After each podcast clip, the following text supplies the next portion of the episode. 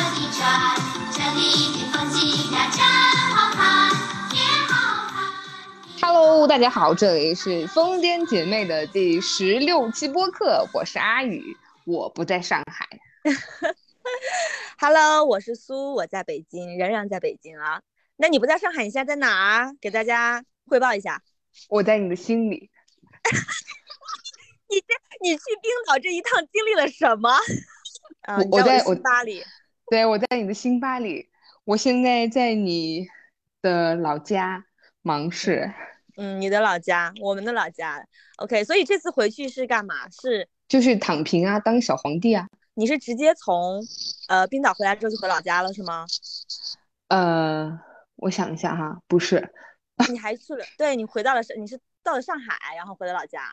对，我首先先去上海假装倒了一个星期的时差，就是根本没倒过来。然后呢，就由于想念我的爸爸妈妈还有我的家人，主要就是想念这里的吃的东西，嗯、因为在那边真的是、嗯、就感觉就是嗯没怎么吃东西。对，这个待会要好好聊一下。对的，然后我就回家了。OK， 所以我们这期的主题来你 Q 一下哦。我们的这期的主题就是听我跟大家描述我过去这一个月如何浪，就是让大家主要主打一个羡慕住。其实主要就是这一次的北欧之行，对的，一些分享啦，一些趣事的分享。但是我们最后会有彩蛋哦，所以这期节目你们要听到最后，然后我也会尽量把它剪得啊、哦、干脆一点，时长短一点、嗯，精华一些。我的那个社交平台上，呃，收藏点赞比较多的都是如何准备冰岛签证以及如何准备十五天的这个背包行李，你知道吧？我我在外面拍的那些视频都没几个人看的。哎，可是你你之前发了一个三级的一个你如何办理呃北欧签证申根签的这个视频，不是没人看吗？你不是说播放量很低吗？再加上那个装备的视频，好像是有六级的还是五级，啊、我忘了。对。因为它就是一些、嗯、呃，真的是我觉得是比较实用、比较干货的。嗯，我。我真的拍了很久，就大家如果有这个需求要引流一下。对，你如果是大家有要办申根签的需求，要去北欧旅行的需求，可以着重去看一下详细的，其实一个规则的解读啊，一个流程的解读。主要还是因为我当时申请这个签证的时候，我身份比较特殊，就是我既拿不到这个呃老板给我开的在职证明，嗯，而且我的这个银行流水比较混乱，所以就针对我的这种情况。对，就是给大家做了一点。你是发现了什么？快流水比较混乱。这哎，这个不方便在这说啊，大家继续看的那视频就知道、嗯。但我觉得应该有很多人跟我是一样的情况。嗯嗯。OK， 其实你准备整个旅程的话是时间蛮久了，你定行程、定酒店。但其实不是，就是我准备那个东西，我就准备了一个通宵。然后我拿到呃这个签证之后，我可能就花了。三天四天，我就把我所有的这个行程，包括我的机票，然后包括在路上的火车票、啊、对，然后住的那些住宿，它没有太大变动，只是那个旅程的就是天数啊，还有呃就是根据自己当时的这个情况经济状况，然后做了一个小小的调整、嗯、对，所以我其实就非常迫不及待的，你这个事情得确定了，然后我知道我在哪儿是有住的地方、嗯、然后我哪天对我才安心，因为我是我是那种呃，每次一个人去出去旅行之前，为了会防止在外面在国外会发生一些意料之外的事情，所以我会准备的非常周全、嗯、但是事实证明我这个周全也的确非常的有用、就是、啊，没有多余哈，我以为你要说多余。没有，非常有用，就每一个东西都很到点上。对，嗯，去了这几个城市当中，你印象最深觉得最有意思的城市是哪一个？就是我当时申请冰岛这个签证，很少有人会直接把冰岛作为申根国这个目的地直接去申请它的签证、嗯、因为北欧国家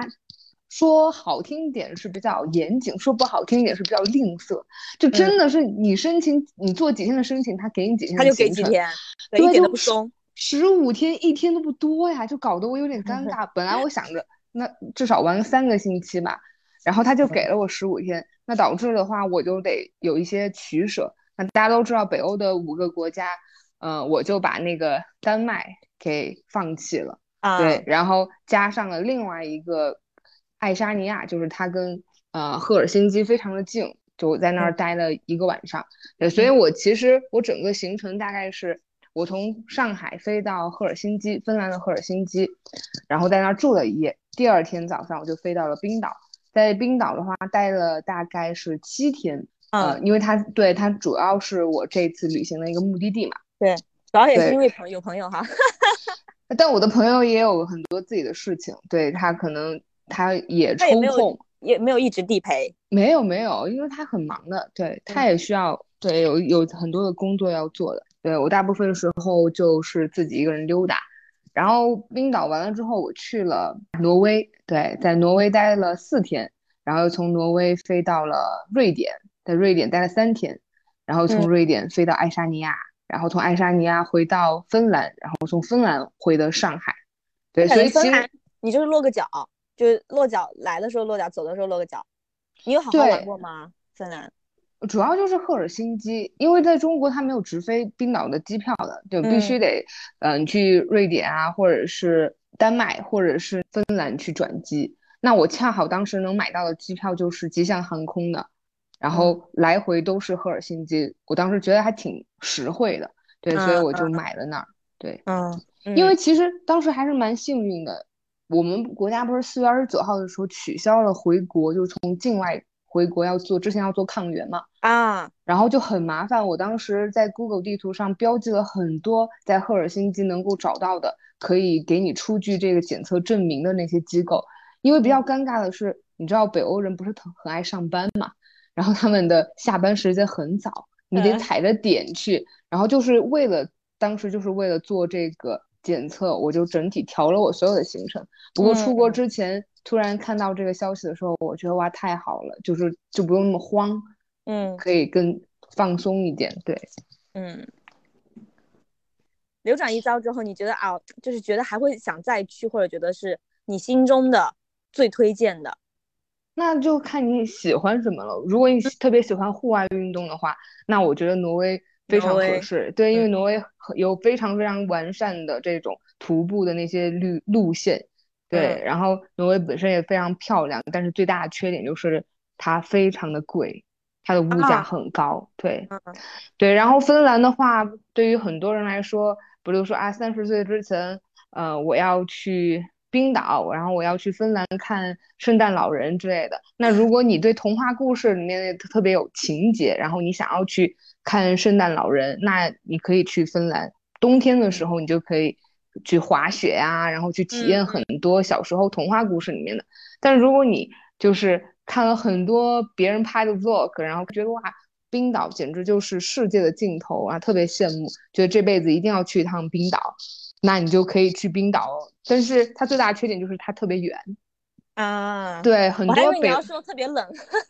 它确实挺冷的，但是也冷，嗯，对，它冷，因为很多的欧洲人他其实都没有太去冰岛的，对于他们来说就挺远的，嗯嗯，大部分人的选择去冰岛可能去追极光嘛，十一月份到就很有点像中国就是去会一定要去一趟漠河的感觉啊，也不太一样，就是可能会觉得那冰岛有很很多很多漂亮的风景，那加上风景更丰富一些啊，人文对那个极光的那个加持，大家就可能会觉得哇就是跟天堂一样，但是由于它特别遥远，所以它就变成了很多人的向往的一个地方，但你去了之后你其实觉得还好，对啊、呃，所以你这次去的时候你都有看到是吗？这些没有呀没有呀，它它是有日期的是不是？也对，极光是冬天有，冬天的话就是大概是十一月份到、嗯、呃四月份，也就是我刚去了、啊、我我刚去了前两个星期，然后极光就没了，对、嗯，因为我不是必须要去看这个东西的。哎，你知道吗？你讲这个我就想起了我们上次去福建的蓝眼泪。哎，但是没没，就是没缘分。对，就是没缘分，这种不能强求啊。就是你即使是在那个季节去了，对吧？你也不见得、嗯、就这种东西，其实就是大自然的馈赠嘛。你看到之后，就真的是赚到了。I see the sun dripping from the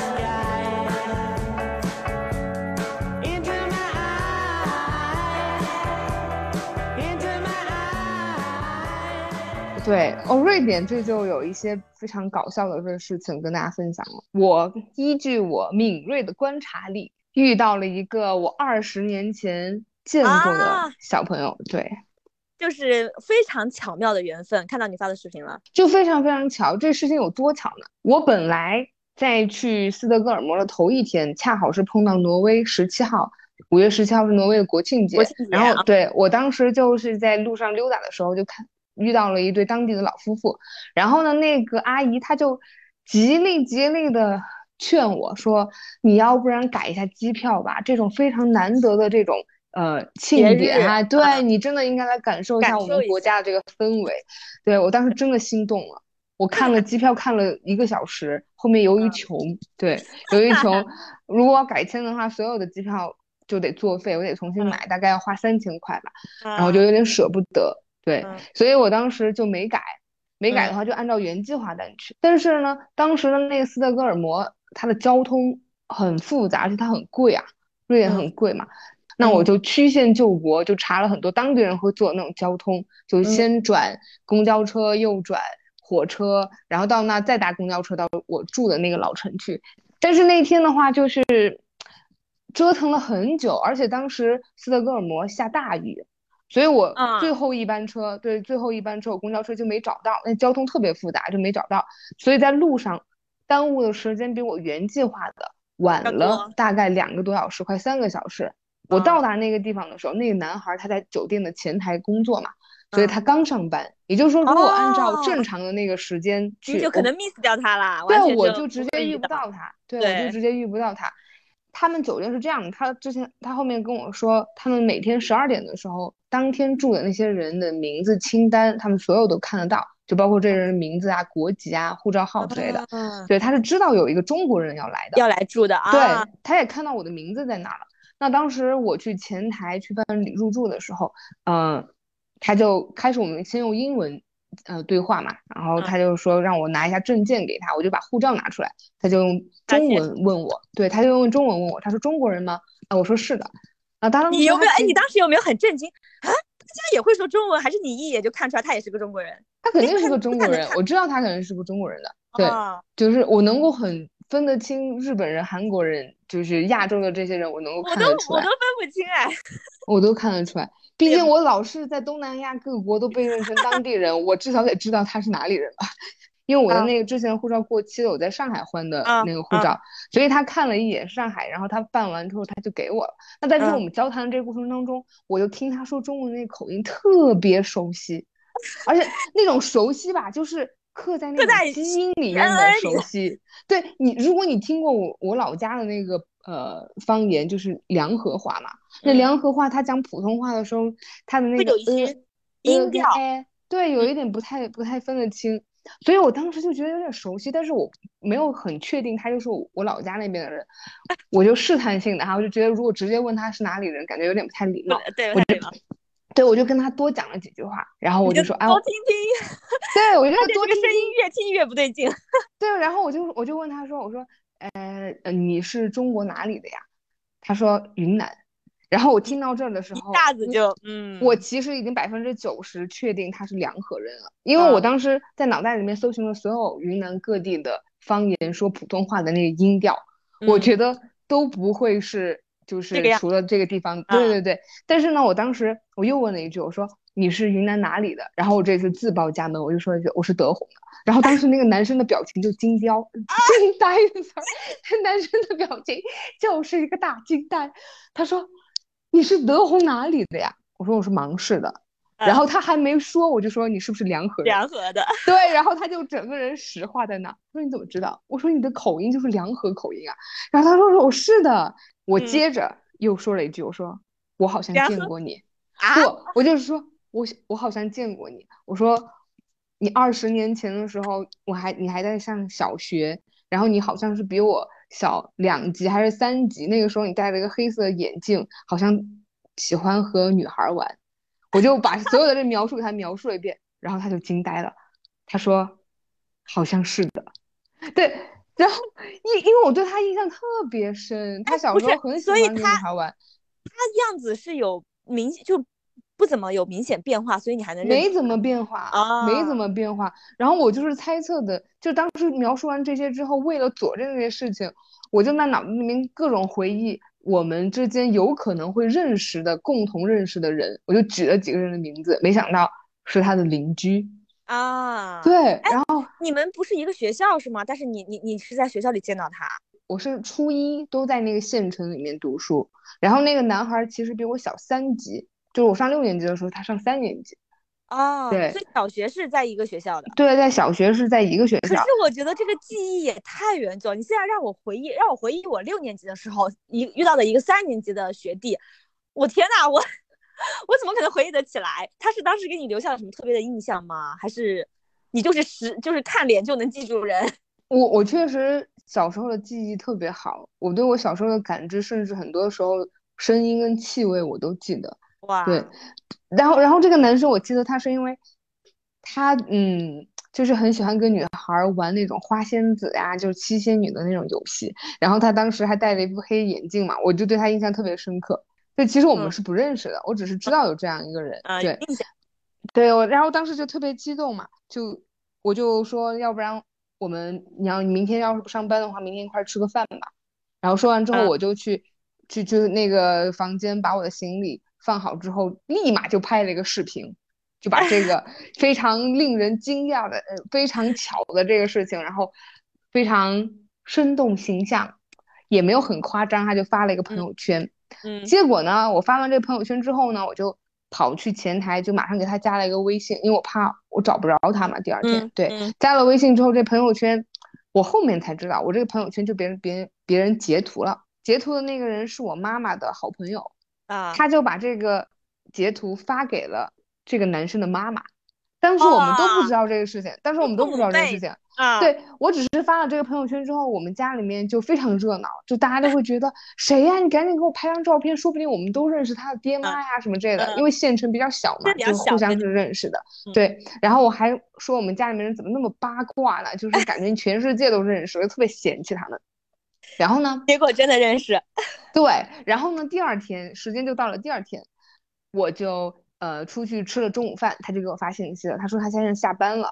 然后问我说我们今天要去哪儿，要吃什么什么，然后我就回去酒店去找他，找他之后呢，我们两个就在路边溜达，然后去了很多地方，然后吃了汉堡，聊了很多天，而且他也非常的呃好相处，就是很好笑，对，就很好笑，我们两个就是一见如故，就可以聊很多。对，然后晚上十一点的时候他就送我回住的地方嘛，然后他就呃、啊、我们俩就分开了。对，回到我住的地方就收到他的微信，他说、嗯、他妈妈刚刚给他打电话说他别人给他截了我们的朋友圈，嗯，他说这不是我初中同学同学的女儿吗，就是、啊、对，我后面才知道，你知道后面才知道我妈跟她爸妈都是同学、嗯、然后我家里面所有的姨妈跟她的姨妈全是同学，然后我外婆跟她的外婆是同事。确实是一个是地方确实比较小小县城，另外一个是这个确实是很巧了，只怪我记性太好，然后竟然从口音把这个人给分辨出来了、呃、就是特别特别巧、这个、这个太真的是太难得了。对，真的特别难得，就所有的巧合就是凑成了，就是感觉就是指引着你就一定会跟他相相遇，要不你如果当时交通哈，如果没有耽误直接就过去了，可能就后面这些就不知道怎么发展了。对的对的，也聊到了一些那种酒店的呃比如说就是我因为我当时为了省钱，我住的是一个多人间的房间，那像多人间的房间酒店不是随便会呃接各个国家的人入住的，它可能会有一些巧妙的限制，对，是比较灵活的这个限制、哦、不是说你能定你的就能定上的，对、哦、这个东西，对，有一些根据实际情况做的一些政策的调整。嗯嗯嗯，这个私下再给你分享、嗯、不然别人说我搞歧视了。我大概能 get 了，嗯。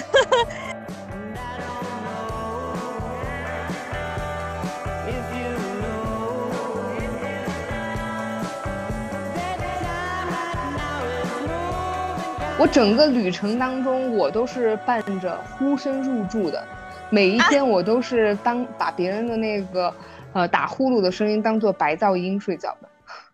所以你住的这几个城市这几个国家，你觉得哪哪哪一个是觉得比较好的环境，就相对来说在你能可控的这个价格经济条件之内，就性价比比较高的城市？没有。都很贵。因为我真的已经尽力了，我为了省钱嘛，然后所有的这个住宿我都订的是青年旅社，除了挪威的奥斯陆那一晚，我就跟自己说，那我就奢侈一点吧，那我今天晚上就为了赶明天早上六点半那火车，我就给自己订了一个酒店，是一个单人间。我以为可以会睡得很好，毕竟我在冰岛确实睡得不是特别好。嗯，没想到吧，那一天晚上我住的那个地方吧，它就临街的，有一个黑人的女的跟一个黑人男的吵架，啊、对、啊、吵架，而且都不是吵，就是那个女的在骂那个男的，啊、就骂了一晚上。然后他们好不容易走了之后呢，又有两个喝喝多了的大哥在路边吹牛逼，哎，他不能隔音哈，就窗户关上也不能，还是会影响。可以隔音，只是因为他们的声音真的太大了。嗯，所以你整趟旅程你，你你大概花费了多少，能透露吗？可以透露啊，因为每个人的情况不一样，就是大家可能就不会像我那么省。比如说，我像冰岛，嗯、我住的那个酒店吧，哦，什么酒店啊 ？Hoster， 只能说是呃青年旅社，我住的最便宜的那个四十二人间。哇，对，如果你可以住四十二人间，那么你也可以像我一样省十五天五个国家，我大概所有前期加上，嗯、呃，办签证费啊，然后交通所有的交通机酒，所有所有大概四万左右。但是我很好奇，这个四十多人间，它其实实际上它不能住满的，对吧？它住的很满，很满啊、哦。只是因为这四十四十二人间吧，就很多人以为是通铺，它其实不是，就它每一个它其实都是那种呃双层的床，然后一个房间它其实隔成了三个空间，然后我的那个空间的话是有六张床，但是由于我的下床和我前面都是两个黑人大哥，嗯嗯，对，他们的那个呼噜声可真的是非常响啊，跟拖拉机一样。你你这次在就是旅社里有交到朋友吗？好像没看到你发哈。有啊有啊，我第一天到那个芬兰的时候，我的那个室友是一个西班牙的一个女生，就是我们聊了很久，但是没有一块儿吃饭，因为那天挺晚了。然后后面到冰岛的时候，呃，除了去见我的好朋友韵然，在那个宿舍里面啊，没有什么交什么朋友，因为我宿舍四十二人可能有三十二个都是男的啊，认识了一个。是一个法国的女生，我们一块看那个 Eurovision， 就是相当于中国的春晚、春节联欢晚会的那种欧洲歌唱大赛。嗯、对，我们在一块儿。但是其实我大部分时候在冰岛我都是一个人，嗯、然后到瑞典的话就是那个小老乡，对、啊、我们就聊得很开心。他还有昵称了啊，小老乡。对，对他，我觉得他的笑点真的很奇怪，就、嗯、因为你知道我们在上海。工作，我周围的人，我我以及我的工作的环境，经常就是中英文一块夹杂着讲嘛，嗯、就是可能我的身边的朋友 ，international 是吧？就我真的不是刻意的，因为我之之前当老师的时候，我每天上课的，我跟我学生也会夹着英文在那儿讲的，就是觉得很正常的事情。然后那天我们两个走在路上，就路过了一家卖精油呀、洗发水呀，还有香皂的那个味道，我们两个就。呃，异口同声的说啊，这个闻味道真好闻。然后我就很自然的说了一句，我、哦、说这个味道真好闻，就很 fresh。嗯，我我觉得这句话没有任何毛病。你知道那那个男孩直接在地上笑到打滚，他他就会他把这个就他觉得是一个笑话，他到处跟人去分享。他说他他好好笑啊，他说中文说哇这个味道好好闻，很 fresh。就我完全 get 不到他的笑点，但是他觉得这种中英夹杂就很好笑。我因为这个事情，我经常被我的朋友们嘲笑。就就插播、uh-huh. 对，就是我觉得这个点就特别好笑。上次我跟我朋友吃饭，我有两个朋友，他们互相给对方盛汤嘛，然后其中一个就开玩笑就说，呃，你对我们这个汉武帝的服务还满意吗？然后当时听完之后，我脑袋里面就一直在转汉武帝，汉武帝，我就在那想、嗯、汉武帝到底是他的那个王朝到底是在哪个地方？然后想了半天没想到，我就抬头就问了一句，我说，哎，汉武帝是 base 在哪儿啊？然后就是。然后剩下的人就全部懵了，就开始笑我，就说你以为汉武帝是你们上海的白领吗？还是你以为汉武帝是打工人吗？base 在哪？对，你说是汉武帝 base 在哪？但是我说啊，那我不是想， 我, 我不是想不起了。我说我不是想不起那个词要怎么说吗？那找不着那个中文去描述嘛。然后你们不都听懂了吗？但是我因为这个事情就被嘲笑。不是不是，我跟你讲，这个事情真的要嘲笑，就是就是怎么怎么，就我真的是不是说说英文这个事情，而是你这个英文的这个这个词儿确实是非常，就我们之前不是你要开呃 H R 招人的时候都会说嘛 ，base 在哪？你 base 是在北京，你 base 是在上海什么的。就你这么一描述，你真的就是把汉武帝俨然成了一个打工人，而且他还要即将跟你签劳动合同。哎，不是，是因为我的这个行业里面，我们通常用这个词的时候，可能是我们呃聊一些客户啊或者艺术家的时候，就会说，哎，这个是 base 在上海的艺术家 ，base 在英国的艺术家。对，对所以其实其实大家对这种呃你中英夹杂这个现象啊，他的理解其实取决于他自己这个行业，我觉得这个是非常个性化的，就你这个行业有你这个行业的个性，我这个行业有我这个行业的特性，他确实是理解上就是有有不一样，所以我理解刚才你说的那个小老乡啊，他可能就、嗯。那个行业就是不会有这样的，对啊，要不然他们要不然就是全英文交流的，对，没没有说是中文还要加一个英文，对，他他就觉得特别特别好笑，然后他到处去跟他的朋友们分享。很多人就觉得就是很装装装叉嘛，对吧？装 X 嘛。对。但是其实我个人也是能理解的，因为行业属性不一样。对，它其实并不是一个装不装的词儿，就有的时候你在中文去，因为我觉得中文它的语言表达就是要比英文复杂很多的，就英文其实就是简单直接嘛。所以就可能我们脑子里就觉得我我还没有想到一个非常准确能够描述这个东西的中文的时候，我脑子里会先蹦出一个非常常用啊，或者说非常就是简单了解的一个英文，我觉得这是可以理解的。但是你的这个意思，我真的是，对，我我就给汉武帝汉武帝道个歉哈。然后这个就变成那个男生的一个梗了，他每次在我的朋友圈下面留言，他都说哇，好 fresh 呀、啊。Oh my god， 真笑死了。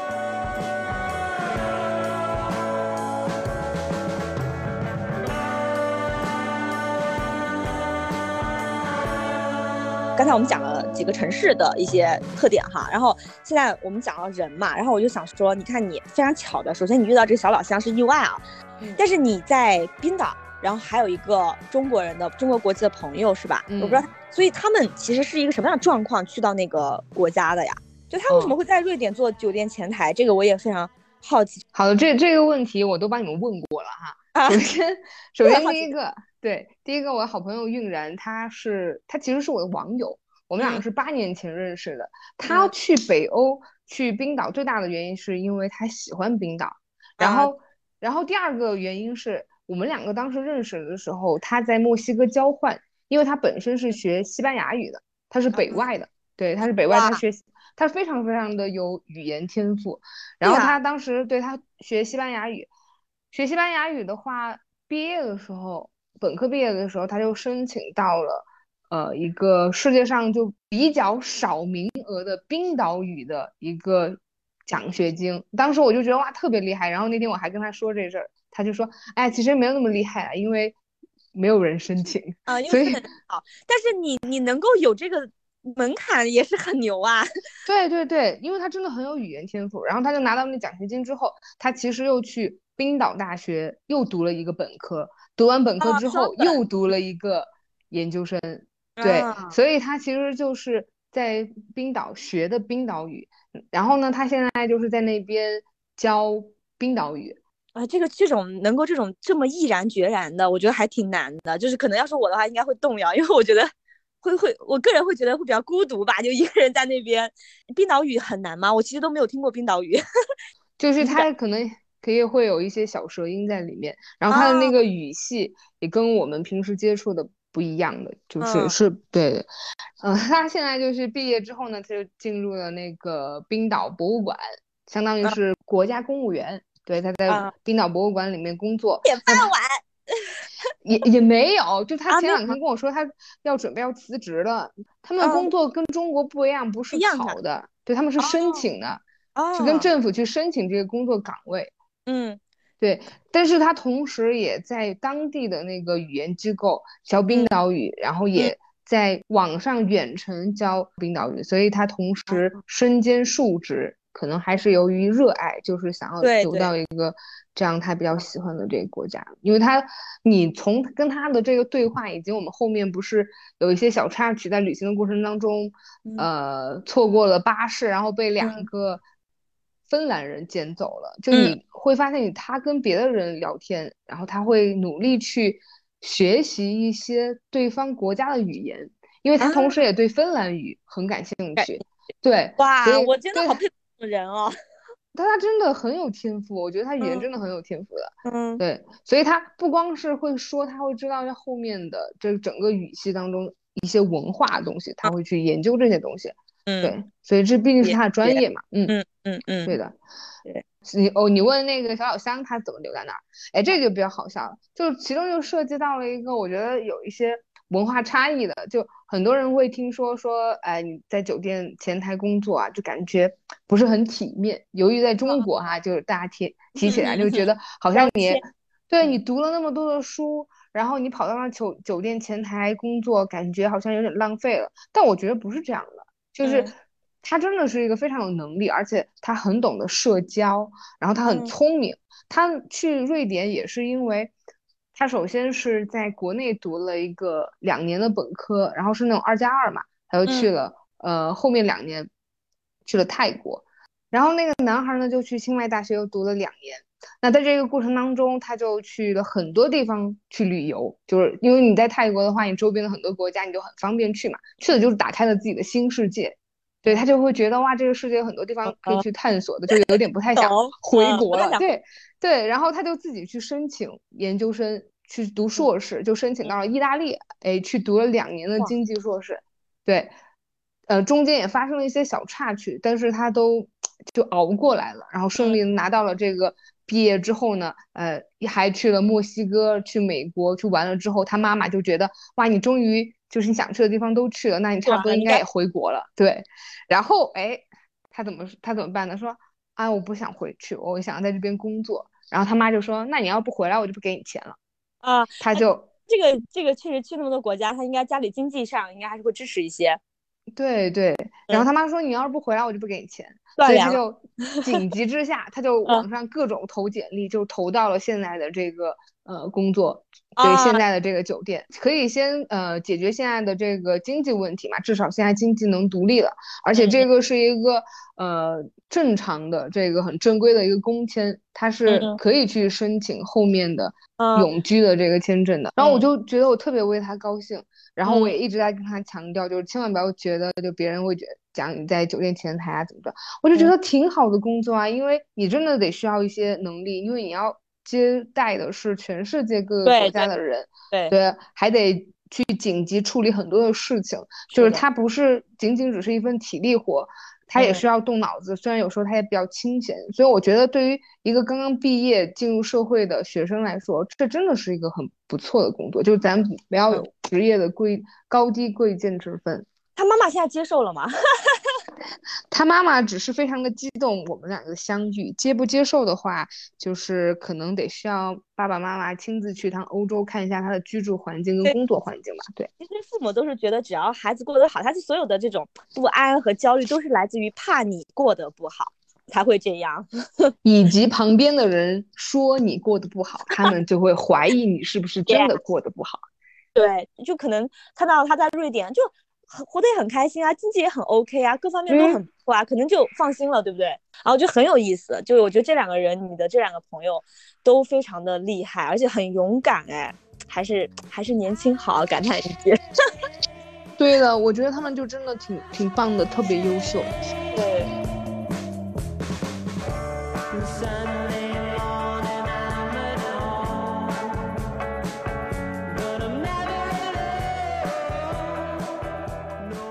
哎，我们刚才讲了地方，讲了人，然后现在讲讲吃的。你去这个吃的呀，这感觉怎么样？美食，其实还是中国味，是不是？妈呀！我现在就是总结一下，我每一次跟我自己说，我到了当地第一顿饭一定要吃当地最地道的东西。嗯，对啊。但我这个整个过程，我总结来说就是汉堡才是最好吃的。真的，就吃到后面汉堡真的是最好吃的，每个国家都是。啊、uh, ，所以他们有什么特色菜是你特别不能接受的，是不是？我没有不能接受的东西，但是我只是觉得它不是很好吃。嗯嗯，比如说呢？你知道很多国家它不是由于地理位置的关系，它有很好的鱼类的这种资源嘛？嗯。嗯，但是你知道外国人烹饪技术就是不怎么低，对他他的鱼就喜欢很很好很很新鲜的鱼，他就是大块大块的炸，所以。炸鱼薯条就真的是炸鱼和薯条，那有一些像冰岛的有一个菜叫 Fish of Today， 就是呃餐馆里面今天供应的那个鱼，嗯，它可能是各种各样任何一种鱼，就看今天供应的是哪一种嘛。如果你点那个，它就给你当天供应的那个鱼，然后它大部分就是一大块鱼给你炸，然后其他再给你一些呃小料配上，比如说各种土豆呀，然后一点点蔬菜在旁边，对，就是把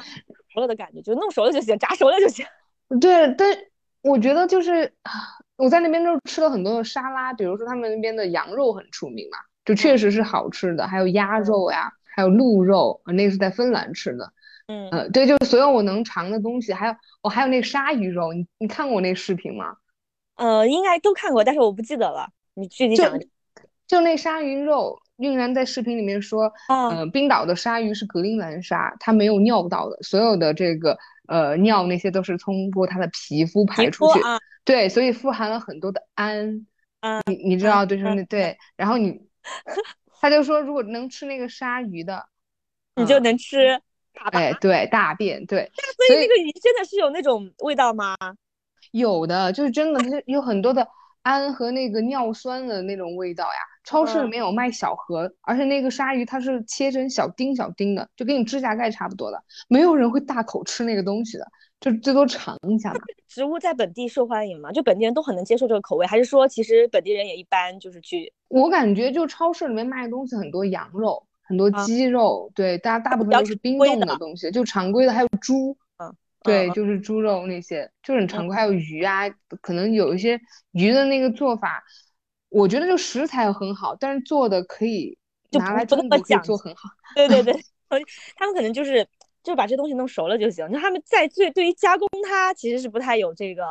不像中国五花八门。对，比如说像冰岛的龙虾汤啊，或者是羊肉汤很出名。嗯，但是同样的那些羊吧，我觉得嗯那个陕西的那羊肉汤不是更好吃吗？嗯，对对，呃，每去到一个国家去品尝当地人去吃的东西，还是虽然我会抱怨还没有中国的好吃怎么样，嗯，但是它毕竟也是一种文化。对，对你在去接触这个东西的时候，其实也是在感受那个国家的文化。对对是，所以美食确实是一个很能反映像中国人就是，而且中国南北方的这个差距其实也挺大的，饮食其实也是反映了南北方文化的一个差异，确实是有这个。但是就加工方式这一点，真的就是服我大中国。对的对的，但其实我到后面我在冰岛其实吃的很多的最后都是汉堡，只是因为它里面用的料不太一样、嗯、有一些是用羊肉啊，有些是用鸭肉，但是我就觉得那是最好吃的，好吃就比我点其他的东西都好吃、嗯、对，在其他国家也是，就吃到后面当地的连锁那些汉堡呃，都比我去的那些餐厅的好吃，而且我当时在瑞典吃的那个第一个家那个餐厅还是本地比较有名的，相对比较好吃的，就差点、嗯、差点就是咸的我整个人就齁在地上、啊、就原地去世了那种啊。所以你在那边有看到中餐馆吗？应该没有吧，冰岛或者说是有呀、啊、我跟你说、啊、最好笑的是冰岛有一家非常出名的上海餐厅，它是一个昆明人开的、啊、什么人？昆明人啊，昆明人在在哪？在冰岛雷克雅未克开了一家上海餐厅、啊、老板娘是昆明人，这个有点厉害了，你你没有去吃吧？应该我没有，但是我的朋友跟那个老板娘认识啊。对，因为是这样的，你想啊，在欧洲，你说云南，说昆明，没有人认识的。对对，但是你说上海、北京，哎，老外怎么都听到过。所以你在国外开中餐厅，你说北京餐厅、上海餐厅啊、呃，别人可能就知道这是一个中国餐厅了。嗯、但是你知道，冰岛其实它有很多的越南的移民。冰岛有非常多的呃越南的餐厅，而且很地道。嗯。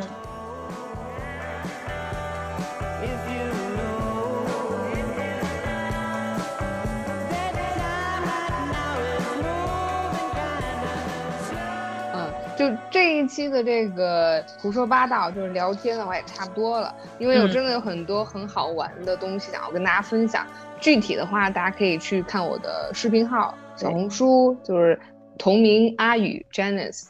对， 对，就是留里面有很多嗯，很精彩的片段，对，有有很多干货以及精彩的片段，嗯、对、嗯、对。然后我们这一期主要就是，呃，阿语好不容易出去呃玩了一转，对吧？回来之后啊，我们抽个空档，然后把这期间的一些见闻录录了下来。那其实哎，我们录的今天也是一个还是呃比较特别的日子。对，就是刚刚才发现的，因为我们两个都不记得今天是第几期了，然后我们一去翻，突然发现我们的第一期是二零二二年的五月八号，也就是去年的今天。不是今天，现在是六月八号。是十三个月前，对吧？哎，太好笑了哦！我以为今天是五月八号。我们是二零二二年，对吧？嗯嗯，那确实是十三个月，就这这个也真的还是完全不值得庆祝。十三个月录了几期？今天是第十六，呃，十六期啊，那差不多、哎、月更。不是一个小时之前，我非常高兴的说今天是一周年，突然意识到我看错时间了，那是完全不值得庆祝呀！这十三个月录个十六期，有什么好值得庆祝的呀？做到了月更啊！哎，有的时候你太呃投入于生活当中，你确实就没有时间去停下来去分享、去思考一些有意思的东西。就你只在赶路了，然后你就没有看路的风景。都是我我我的问题，我的问题啊！希望我们的第十七期能够能够呃快点来，好吧？其实我们两个四月份的时候一块儿去福建玩了，但是每天累得跟狗一样。我提了好几次说，我们俩在酒店，要不然就录一个播客吧。但是晚上回来了好吗？还录播客，每天晚上都不知道几点睡，而且就是每天晚上为了就是多玩一点，多吃一点当地的美食，就是每天都是撑到很难受，然后晚上还要再纠结，哎呀，我们要不要再点个外卖？就是真的就根本就没有那个空，根本就没有那个空。我每天就只是想躺尸，无所谓啊。就是你如果在身边的时候，就享受在身边的那个他，对不对？如果就是咱俩分开了的时候，分享不同时间、不同空间的我们，就也也是非常有意思。在的时候就就在旁边了，对吧？对的，对的。反正我们的观众也没几个，对我们可能，而且如果我们有五十个听众的话，有四十九个可能都是被我们强行拉来当听众的。按头安利的朋友，对对。但是我觉得这东西是我们愿意去做的一个事情，也没有什么就是特别商业或者特别其他的目的。我觉得录下来之后，以后自己老了回忆起来啊、哦，我去，对吧？曾经跟 Janice 还做了这么多期节目呢。嗯、OK， 好，因为我们这期节目到这里就要跟大家拜拜啦，也算是我们一周啊，不对，十三个月，严谨一点啊，十三个月呃播客以来。就是呃，今天我觉得是算是聊的也是非常开心的一点，而且我觉得有非常新鲜的事情在今天的这个播客里面，所以希望大家听完之后多多转发，然后多多点关注。好的，完播率就靠你们了。好，那我们下期再见喽，拜拜，拜。